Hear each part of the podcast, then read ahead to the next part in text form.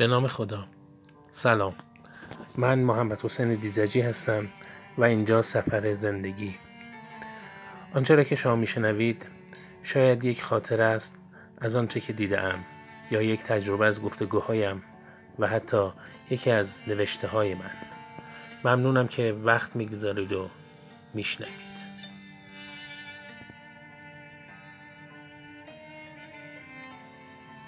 شغل ثابتی نداشت و به دنبال اون درآمدش هم مشخص نبود. یک ماه 2 میلیون تومان، ماه قبل شاید کمتر و ماه بعد شاید بیشتر. صحبت کار خیر و نیکوکاری شد. زن بود و سرپرست خانواده.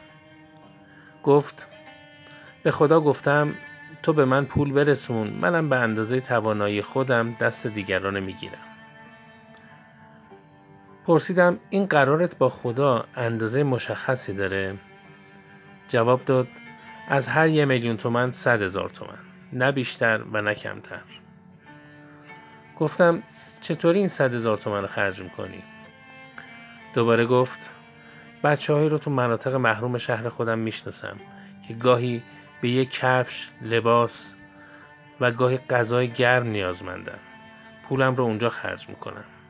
اما خودم تو تهران ساکنم. یه بار در همون محدوده متوجه شدم که این بچه ها تا حالا تو عمرشون نوعی از غذا رو نخوردن. وقتی اسمش رو آوردم پرسیدن چه مزه‌ای داره خانوم؟ منم اون دفعه حدود 20 نفر از اون بچه ها رو به یه رستوران بردم و براشون همون غذا رو سفارش دادم. اونا غذا میخوردن و لذتش رو من میبردم. من با این آدم تو مترو آشنا شدم. موقع خداحافظی گفت هیچ وقت منتظر افزایش درآمدم نیستم که بعدش مثلا یه دفعه 400,000 تومان برای این کار کنار بگذارم، چون آدم وسوسه میشه. ممکنه پول که زیاد شد دیگه دستش تو جیبش نره و قرارش با خدا فراموش بشه.